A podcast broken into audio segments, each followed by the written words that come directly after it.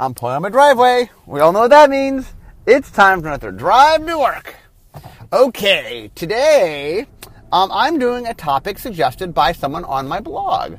Um, so someone suggested that I talk about my stand-up days because every once in a while I've mentioned that I used to do stand-up. Um, and I said, oh, but the problem is I tend to talk about things that are magic related or game design related. Uh, and so I said, okay, is there a way to do stand-up and tie it into magic design? Yes, there is.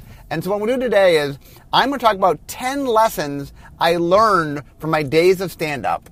Uh, and as you guys know, I, I, have a holistic approach. I believe what you learn in one discipline affects other disciplines. And so I'm going to talk about the, how these 10 lessons of things I learned doing stand-up comedy applied and helped me make a, made me a better game designer. That is the plan for today. So we're going to learn all about more than you ever wanted to know about my stand-up days. Okay. So first off, let me give a little context before we get into the lessons. So what happened was in college, I started an improvisation group. Uh, well, a little, wider than that. When I was at school, I went to Boston University, um, and I was in the College of Communications. That was my college within the university. Um, but I joined something called Stage Troupe, which was the theater or the theater organization. Uh, not the school. There's a theater school, but the uh, just for fun, the sort of the extracurricular theater group that was at Boston University. Uh, and as part of Stage Troupe, I did a lot of different things. I did a writer's workshop um, where people would write their own sketches. I wrote, my, uh, directed some of my own plays, um, Lego My Ego, Last Impressions. I did a bunch of stuff like that. And I started and ran an improvisational comedy troupe known as Uncontrolled Substance. Um, anyway, in that, uh, there were a bunch of different people that were in. Um, one of the people was a guy named Stuart Winter who was very funny. Uh, and Stewart, uh, in addition to other things he did, did stand up comedy. So one day he convinced a bunch of us who were in the improv troupe to go with him. There was a, right next to where we used to practice, there was a, a little stand up place. I don't remember the exact name. I'm gonna call it Giggles, if something like Chuckles, Giggles, something like that.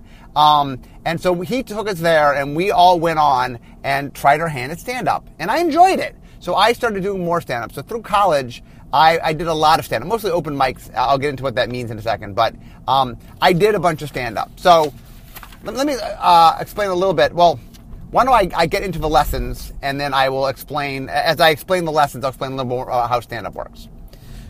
So, lesson number one know your audience. Okay, so when you do stand up, uh, when you first start starting out in stand up, there's something called open mic nights. So what an open mic night is, usually it was Monday nights because that's the least busy night in a, in a comedy club. Um, what they do is anybody who wants can sign up and do comedy. Uh, and so there's two different people that tend to do that. One is beginners who want to sort of demonstrate what they're capable of, or people just want to try it out. Um, and the idea is um, anybody can try to do stand up, and then depending on how you do, they can ask you back. So they'll let you do stand up depends how it goes over. If you do really, really, really badly, they might not invite you back, but usually they'll invite you back a little bit. And at some point, um, if they're interested in you, what they start doing is they start putting you at earlier and earlier times. Like open mic night usually is like, you know, 8 o'clock to 1 a.m. in the morning. And early on, you're getting, you know, 12.30. You're getting late things. And eventually they start giving you early slots. Um, the other people that tend to do uh, open mic nights are professional comedians who are trying out new material. Either they're trying out new material or they're trying to revamp some old material. But it's a place for them to sort of experiment and work on stuff that isn't, you know, when someone's coming to pay you, you have to be a little more uh, polished. But open mic night is like, okay, you know, it's, it's kind of a given that you're going to get a lot of different comedians on for a short amount of time.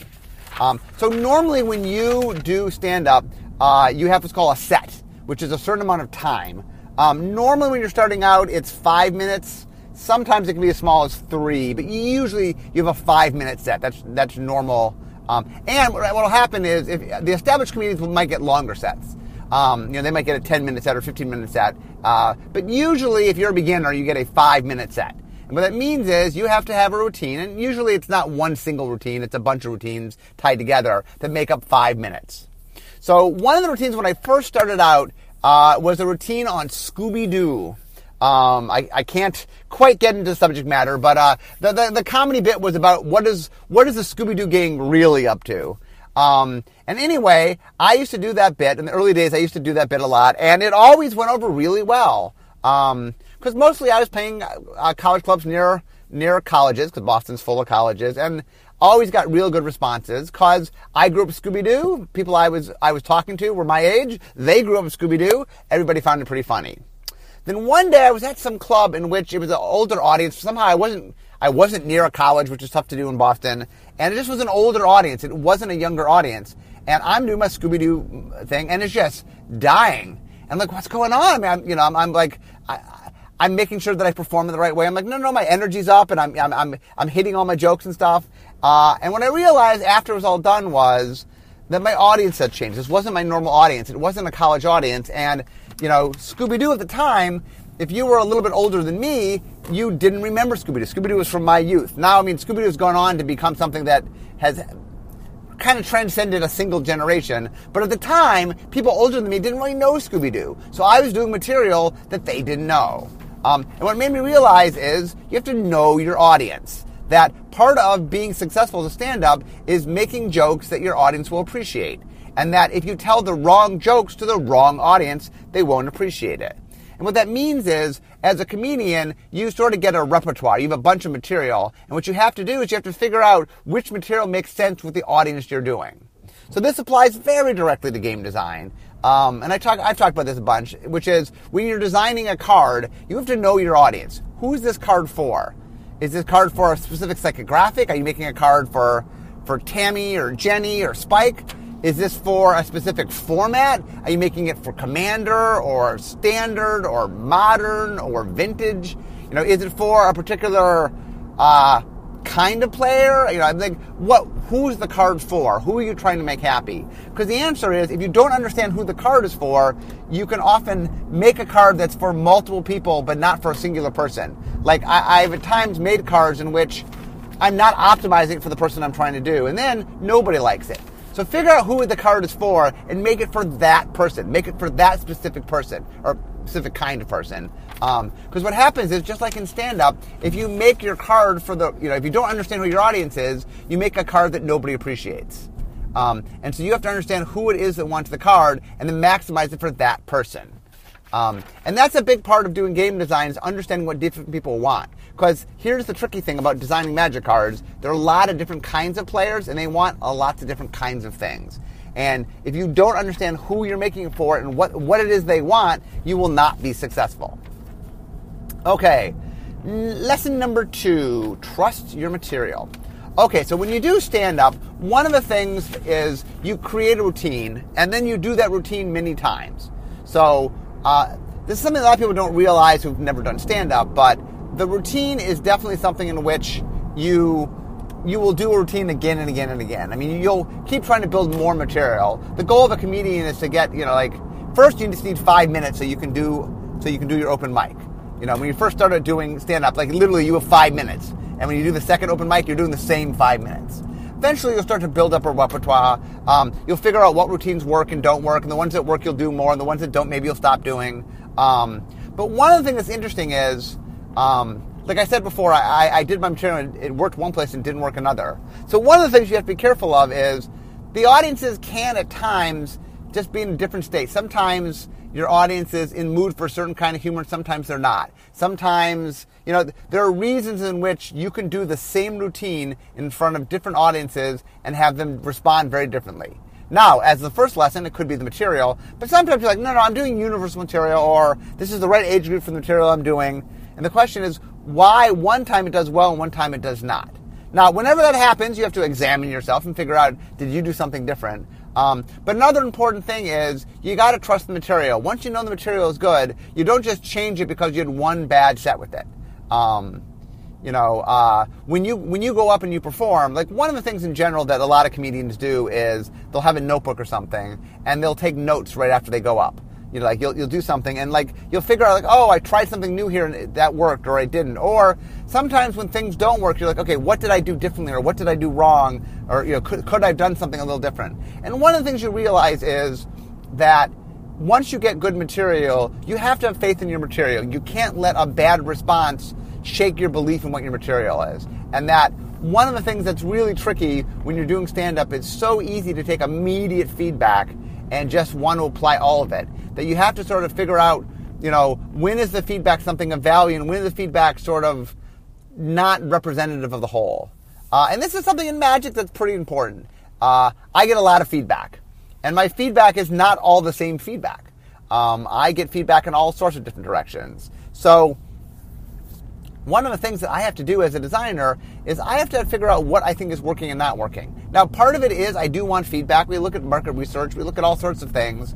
I'm not saying that that, that data isn't important, uh, but the same sense, um, you also sort of have to, as a designer, understand what is and isn't working and, and figure out, you know, you have to have faith in things. Sometimes, um, Chroma is a good example where we made something, it didn't really go over well with the audience, but I knew inherently I, I thought it was a strong idea. And I said, okay, was it execution? You know, and so we redid it. You know, in Theros, I said, okay, let's find a way to take this mechanic that kind of was lackluster and really see if we can make it shine because I believed in it. I trusted the material. I trusted the mechanic. Um, and devotion, obviously, for those that didn't know, devotion was chroma redone. Um, and one of the key things about it, the thing that I think really um, is, it would be very easy for me to go, I tried it, it failed, move on. Um, but sometimes when you're designing, you have to figure out, like, it's not that the players didn't like it, obviously they didn't respond to it. It's like, oh, did I do something wrong? Was there some way for me to do it better? Um, and that the audience not liking something isn't always a sign that, that the material is weak rather than maybe the material was presented wrong. Um, like sometimes, for example, when I would do stand up and I would do a bit that I know is a funny bit and it didn't really quite connect, I would always say, okay, what about this time? How did I present this differently? What did I do? What made this time different from other times? Um, but always in the end, I have to understand of you you need to recognize quality. You, you as an artist, you need to understand what is good and what is not, so that when you're getting feedback, you're not throwing out the baby with the bathwater, as they say. That you're not taking what's good about it and throwing it out with what's bad about it. You know, when you get feedback and you have to change things, you got to figure out what a part of things aren't working and excise the things that aren't working, not all of it. You have to you have to sort of there's a gut instinct you need when you design to make sure that you're keeping the good stuff. Uh, it's true in stand up. It's true in game design. Okay, lesson number three: adapt when things aren't working. So one of the things that uh, stand up taught me is so normally when you do uh, a set, you'll do like a five minute set. Um, you would have different segments. Like the idea essentially is I'm doing a, a, a routine and the set is the whole you know five minutes, and then within it there are, there are routines within it. Now sometimes your your routine is the whole thing. You could have a full five minute run, and sometimes you have smaller bits that are tied together thematically, where I make a joke in the first routine that comes up in the fourth routine. Um, but you have a little bit of flexibility that the routines can be interspersed, and once you have enough material, you have more than the five minutes. One of the things you'll do sometimes is depending on how the audience is responding, you'll change your material. For example, sometimes you'll try new material, and if the new material isn't working, you'll switch into the old material that you know works well. Um, so like, let's say, for example, you're working the audience and the new material isn't quite doing what you need it to do. You don't want to lose the audience, so you hop into known material so you can give that to the audience. And then once you kind of have won them over, sometimes you'll switch back to the newer material. Um, but one of the things I learned a lot about doing stand up is learning to read the audience and learning to be adaptable when you need to be, knowing that um, things are, don't always go as you plan. Um, and game design is pretty similar, which is you create a plan, you create a vision, you have, you have something you want to do, and then you have to execute on that plan. But the plan doesn't always hold up.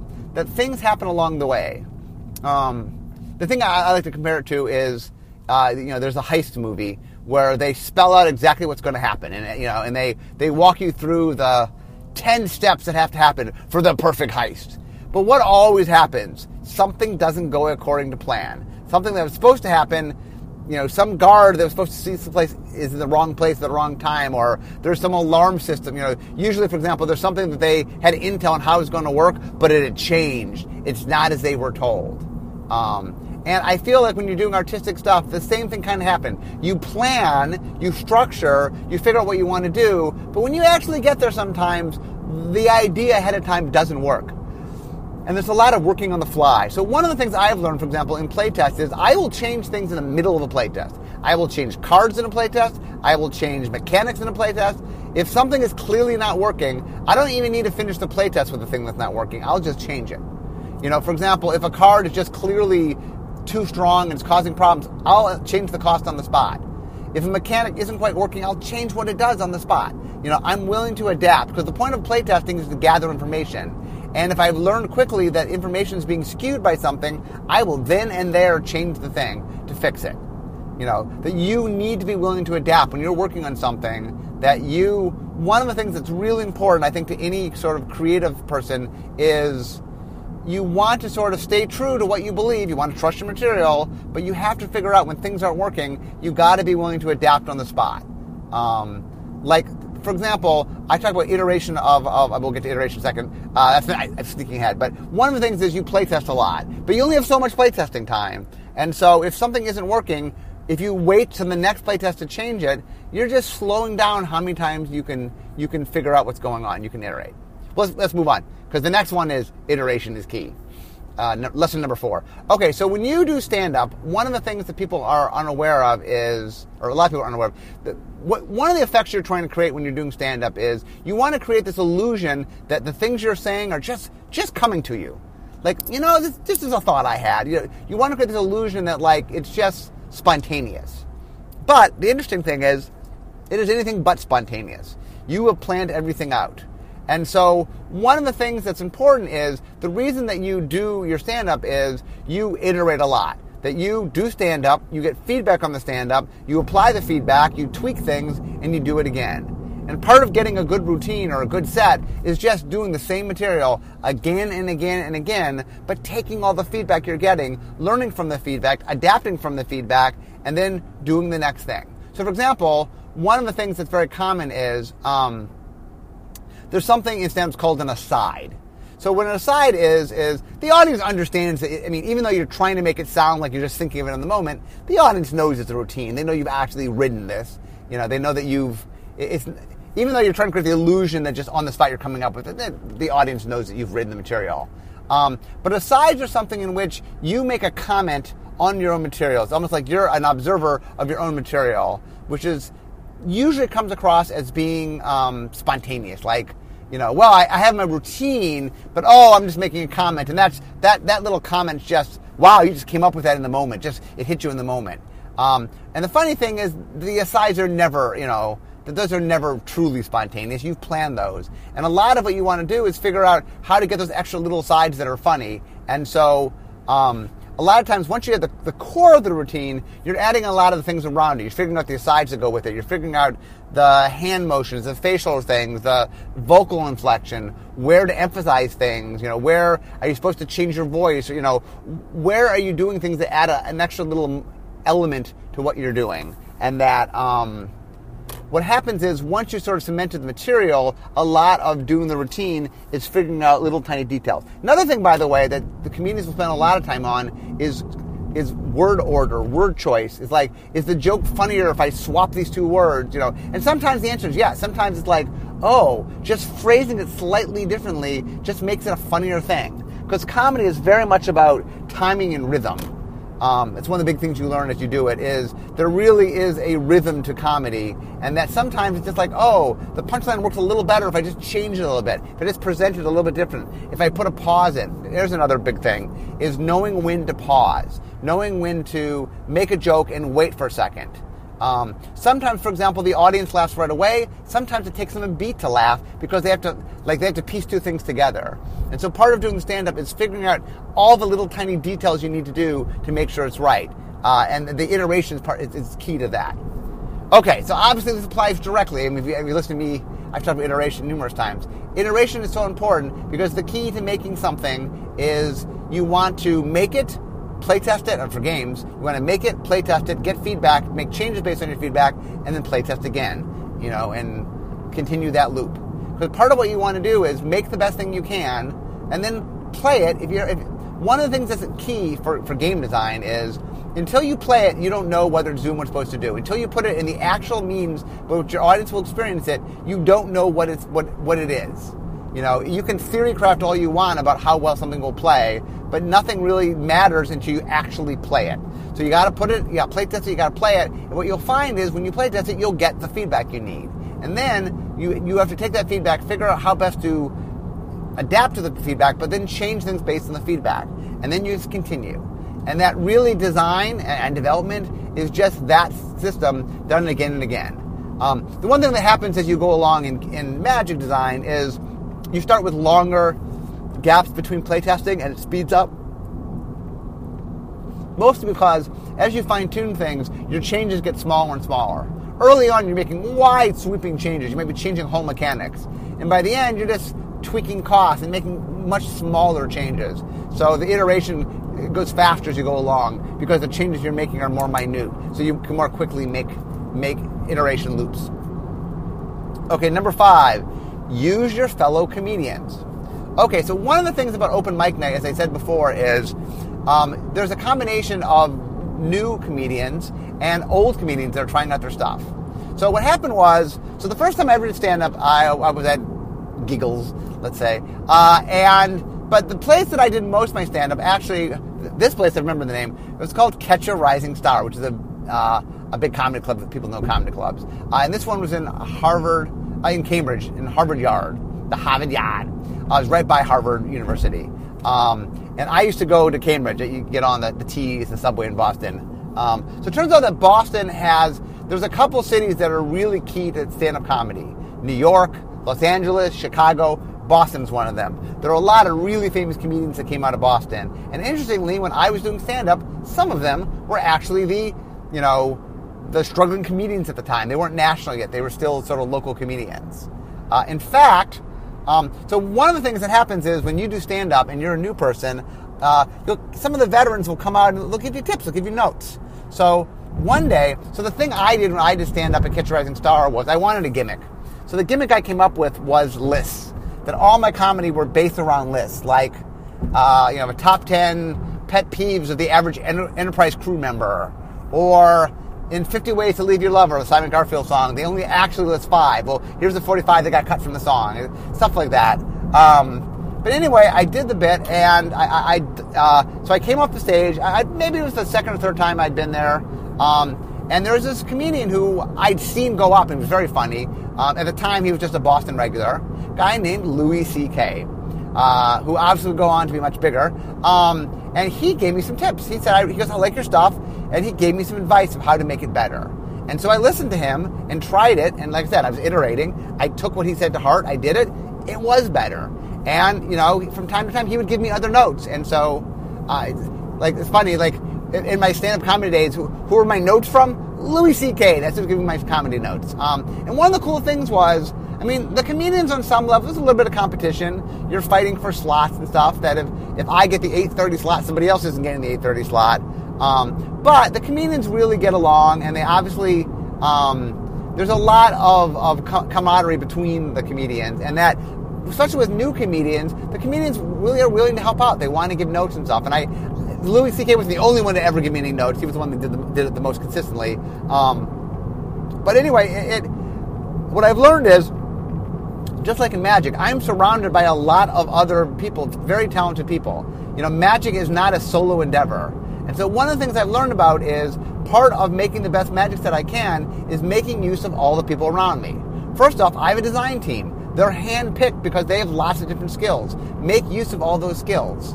Secondly, I have people outside. I have people in R&D. I have people, you know, on the design development team. I, I have editors. I have rules managers. I have digital people. I have creative people even outside of R&D, I have caps people and brand people, and there's just an endless list of people that if I need help in something, I have experts at my fingertips. And that part of being good at doing design is knowing when there's somebody else that's better at it than you and letting them help you with some aspect. You know, and that you know, I, have learned early on that I need to go to the editor and the rules manager to make sure I understand how things are templated, so I understand how the rules are working. You know, are, are, mechanics doing what I want them to do? I need to talk to digital people to make sure that I'm doing things that can be done on Magic Online and Magic Duels. I need to talk to you know creative people that usually is one on my team to make sure that I'm capturing the story correctly, that that I'm providing a design that matches kind of imagery we want. Um, I got to you know keep looped the development to make sure I'm making things that are developable. Um, so part of making a good magic set is making sure that I'm making use of my fellow, in this case not comedians, but my fellow workers. And so really part of doing anything is understanding that other people can help you. Um, and that that is a big important part of any process. And this is not even just creative endeavors, but you know, you are not alone. Other people are, have the ability to help you. And part of being really good at your job is knowing who those people are and how they can help you and letting them help you. Okay, number six, respect a laugh. So when you do stand up, one of the things is every once in a while you'll do you'll do your bit and you know where people laugh. Like you've done the routine enough times, like you know where the where the, where the laugh points are. But sometimes somebody will laugh at something that is not what you planned for them to laugh at. And it's always important to go, okay, why did they laugh at that? Because one of the things about stand up is when um, basically in stand up there's there's setup and delivery. Um, the idea is that like I'm trying to set my joke up and then I'm giving the joke. Um, usually the joke requires some kind of setup to get to the joke. Um, but the thing is, if you can make the setup funny, um, that's golden, right? I mean, the delivery is supposed to be funny. That, that's the punchline. That's supposed to be funny. Um, uh, you want the punchline to be funny, but if the setup can be funny, if the setup can, you know, if you can find a way to make people laugh, not even at the, the punchline of a joke, but the setup of a joke, you're just better off. And so one of the things you're always looking for is when you get a laugh that wasn't expected, try to figure out why you got that laugh. What was it that you did? Um, and one of the things that really separates the, the good comedians from the great comedians is their ability to milk every aspect of the routine. That they can take things that the you know that a normal comedian couldn't get laughs out of and get the laughs out of it. Um, it's also a sign of a really good actor. Um, like real quickly, like when I was on Roseanne, um, one of the things that John Goodman was really good at was he would have straight lines, meaning he was setting up somebody else. Meaning his line wasn't funny, his line was just meant to help somebody else make a joke, and he'd make his lines funny. He would take lines that weren't designed to be funny and make them funny. Sign of an awesome actor, sign of a good comedian, um, is figuring out how to do that. So in design, the same sense as when I do something that works, even if it's not what I'm trying to do, like clearly you're setting out to do things, and that's important, and you want to make sure the things you're trying to do you are doing. Uh, but sometimes you do something that has a consequence you didn't mean. But just because you didn't intend for it doesn't mean the consequence isn't a good thing. It doesn't mean you shouldn't explore it.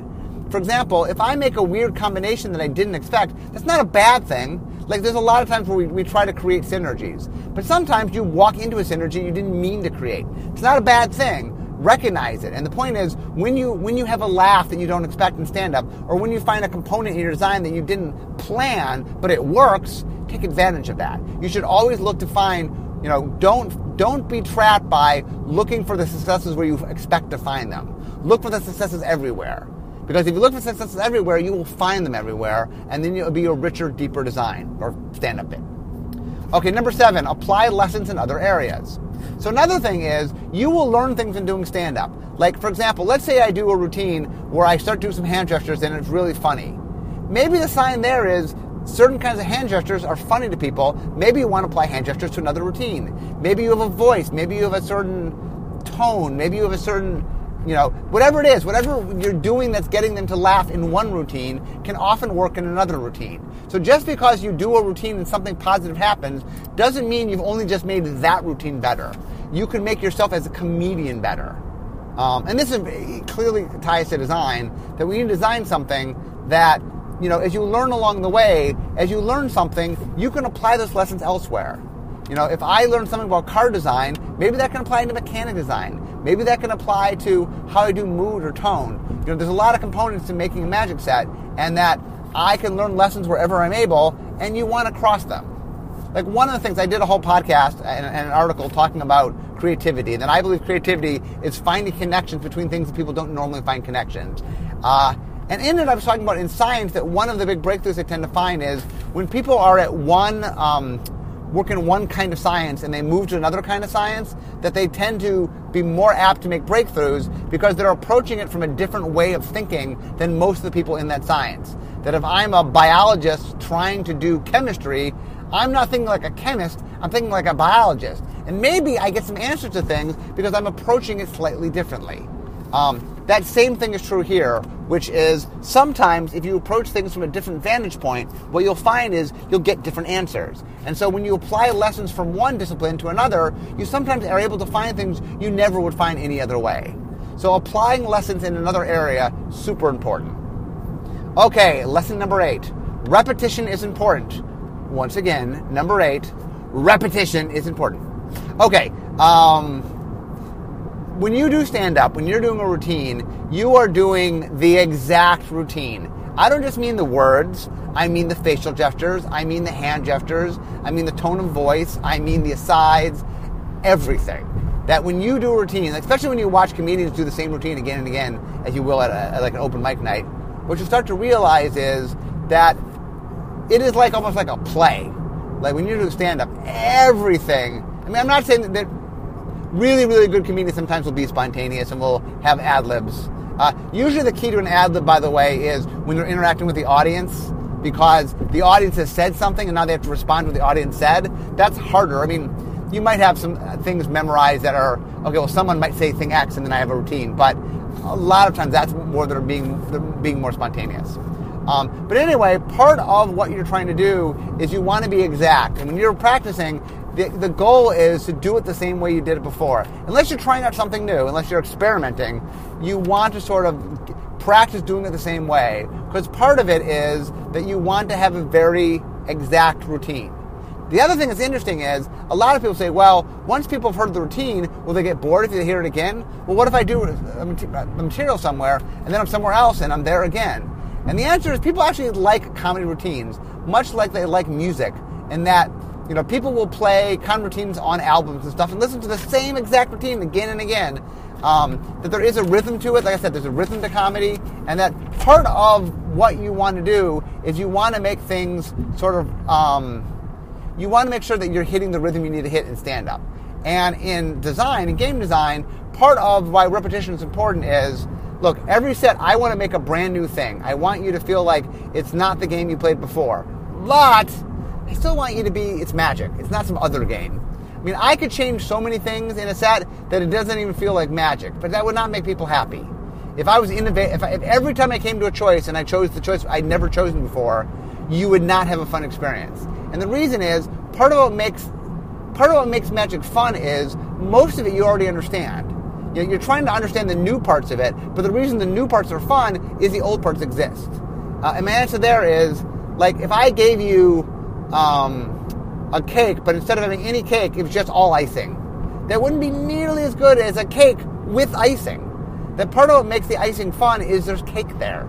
Uh, and I think that in part of a magic design, yeah, you want new and different things, but you want it layered on top of well-known existing things. You do not want to make somebody re have to refigure everything out. You want to make them figure out a few things. You know, one of the neat things about something like Landfall is it says, okay, you now have to care when you play lands. But, but everything else in Zendikar was pretty normal magic because that's a lot. Saying, okay, all of a sudden, the order you play lands and when you play lands, and, you know, that's something to think about and that's new and cool. But, you know, I don't throw other things that are as complex on top of that because it becomes too much. And so one of the things that's important in design is the repetition is important because you want people to be familiar and know what they're doing and that you need enough familiarity that it's not too alien and foreign to them. So repetition is important. Number nine, sweat the details. So one of the things we do stand up, I talk about how vocal inflection, facial expression, the little sides you say, just the choice of the wording, how you use your hands, all of that matters. And that one thing you'll find that's very interesting is you'll do a bet and you'll just change two words in a sentence, or you'll just have a little change in your voice, or you'll do a little hand gesture or something, and all of a sudden, what is just not that funny becomes funny to people. That comedy is it's it's, it's a, an art of nuance. That you know something can be funny that it's hard to say why exactly is it funny. That sometimes it's just a little something that makes it funny. Um, and in game design, it's the same thing. That there's lots of little things that make things shine. That the reason that people sort of fall in love with your game is the details. That there's just little things that speak to them. And so one of the things that I say in game design, just like in stand-up, is you need to pay attention to all the details. They're not extraneous. It does matter what word choice you use and how you, how, what inflection you have and how often you pause. All that stuff in stand-up matters. Well, in, in design, it matters how you word things, how you choose to do things, the order of things, what's on the card, what's not. All these little details really do matter. So, number nine, sweat the details. Okay, number 10, enjoy yourself. So one of the things uh, that I, a piece of advice I got from a, a different comedian, not, not Louis is um, they were watching me and they said, you know, um, why are you here? Why are you doing stand up? And I'm like, oh, because it's fun. And he goes, okay, if it's fun, then why don't I see you enjoying it on stage? That if the reason you're doing this it is fun, then enjoy it. Don't enjoy it after the fact. Enjoy in the moment. And he said, if you are enjoying yourself, the audience it makes the audience want to enjoy what you're doing. If you're nervous, it makes the audience nervous. If you're enjoying yourself, it makes the audience enjoy what you're doing. And what he said is, think about this. He goes, if you're not having fun something doing it, stop doing it. If you're having fun, I mean, assuming you don't have to, do the things you have to do. Uh, but if you're doing something that, that's, you know, something you're doing above your own choice, like if you're not enjoying it, stop doing it. If you're enjoying it, enjoy it. And so the first time I ever did stand up, I was really nervous. Um, the funny thing is, I used to do improv, and so I was like, okay, how bad can it be? In improv, I go up on stage with nothing, and the audience throws suggestions at me. At least here, I've, I've practiced, right? But what I found was the audience is much more forgiving in improv. They get that you don't have anything. So if you mess up, you know, it's kind of funny. Like, one of the things about doing improv is eh, you can slip up a little bit. The audience is like, okay, look, you're making it up. But when you do improv, I mean, sorry, when you do stand up, look, they've come to a club, they've paid their money, they got their two drinks, whatever, and they like, make me laugh, comedian. And they expect you to be polished and they want you to be funny. And they are very unforgiving when you're not. So it made me a lot more nervous when I went up. But one of the things I started to realize as I did a little more was that, like, you have to enjoy the process. That part of what makes you a good comedian is it comes through that you enjoy things. Um, and the same to me is in game design. So, for example, I interact with the public a lot, obviously. Um, and one of the one of the feedbacks I get all the time is, "Wow, he really seems to like magic." Yeah, I really do like magic. You know, um, for example, I've been in the same position now for since 2003, so 13 years. And people are like, well, don't you want to like get promoted? Don't you want to? I'm like, no, no, no, no. This is what I want to do. Like, like I, I have a dream job. I got to the point of doing exactly what I want to do, and I'm staying there. It's what I want to do. You know, people have talked to me like, do I want to, you know, do management? I don't know. Go, no, no. I don't want to be the guy that manages the guy doing the job I want to do. I want to be the guy doing the job I want to do. So part of it is that the ability that has allowed me to sort of like, you know, I've been doing this job 20 plus years now. Why do I still love it? Because I enjoy it and I take time to enjoy it. And when I talk to all of you, hopefully it's really clear, and I think it is, I really, really enjoy both what I do and the game itself. I love Magic. Magic has done awesome things for me. Um, it is a great game. I, I, believe it to be the best game ever. You know, I really, truly, truly believe. I mean, it is my favorite game, and I'm not not exaggerating. It's not just because I make it. Uh, it was my favorite game before I made it. Um, and one of the reasons I'm so excited and why I decided to make it was how much I love the game. And I think that enthusiasm, that excitement, you know, if you want to do the best job you can, you have to love what you do because part of art in general is being driven by passion, is being driven by what you care about. And so if you don't care about the thing, you're just not as good at it. You know what I'm saying? Take any two jobs and take me take the exact same job and give me someone with passion for their job who enjoys it and someone who doesn't. The person who enjoys it, who's passionate about it, just going to do better at it. They're just going to do better at their job because when you love something, when you enjoy something, you just give an extra amount of effort toward it. And so one of the things that I always tried to do is make sure that I enjoy what I'm doing. I, I enjoy designing sets. I enjoy talking about sets. I enjoy doing podcasts. I enjoy what I'm doing. That is super critical. That if you don't enjoy what you do, you're not optimizing what you do. A, you, you won't be happy, which, hey, be happy. That's, that's a good life lesson. Um, but, and part of that is enjoying what you do, you know, and, and a lot of times what I find is there's people who, in fact, do enjoy the thing they do, but they don't take the time to enjoy it. So this lesson is not just enjoy it, but make sure you take the time while doing it to enjoy it. It shouldn't be like I, am nervous the entire time I'm doing it. After the fact, go well. Now that I look back after the fact, I enjoyed that. You know, make sure that in the moment you're enjoying it. Okay, so to recap, I'm almost at Rachel's School. To recap, here are the 10 lessons that I learned in stand-up comedy. Number one, know your audience. You know, in game design, as with comedy, you have to deliver for the people who you're making it for. If you're doing comedy, who's the people you're trying to make laugh? You're doing game design, who's the person you're trying to, you know, enjoy your game. Make sure you understand that. And that for any one individual piece, it might be a different audience member. Sometimes you're doing jokes, a specific person in the audience is who you're, you're trying to get laugh, or a specific card is you're trying to get a certain person to enjoy it. But understand your audience. Number two, trust your material. You have to know as a, an artist when what you have is good or bad. If you think you have a funny bit or you have a good card design, just because you have a bad uh, set or a bad playtest doesn't mean you throw it all away. Figure out what works and doesn't work, but keep the good stuff. Number three, adapt when things aren't working. Everything isn't going to always go according to plan. And that part of being good at stand up is knowing when you can change things while you're performing. Part of being good at game design is changing things during playtests, of, of adapting when you need them to. Number four, iteration is key. The way you get a good stand up routine, the way you get a good magic set is just doing the same thing again and again, refining it, getting feedback, and then changing it.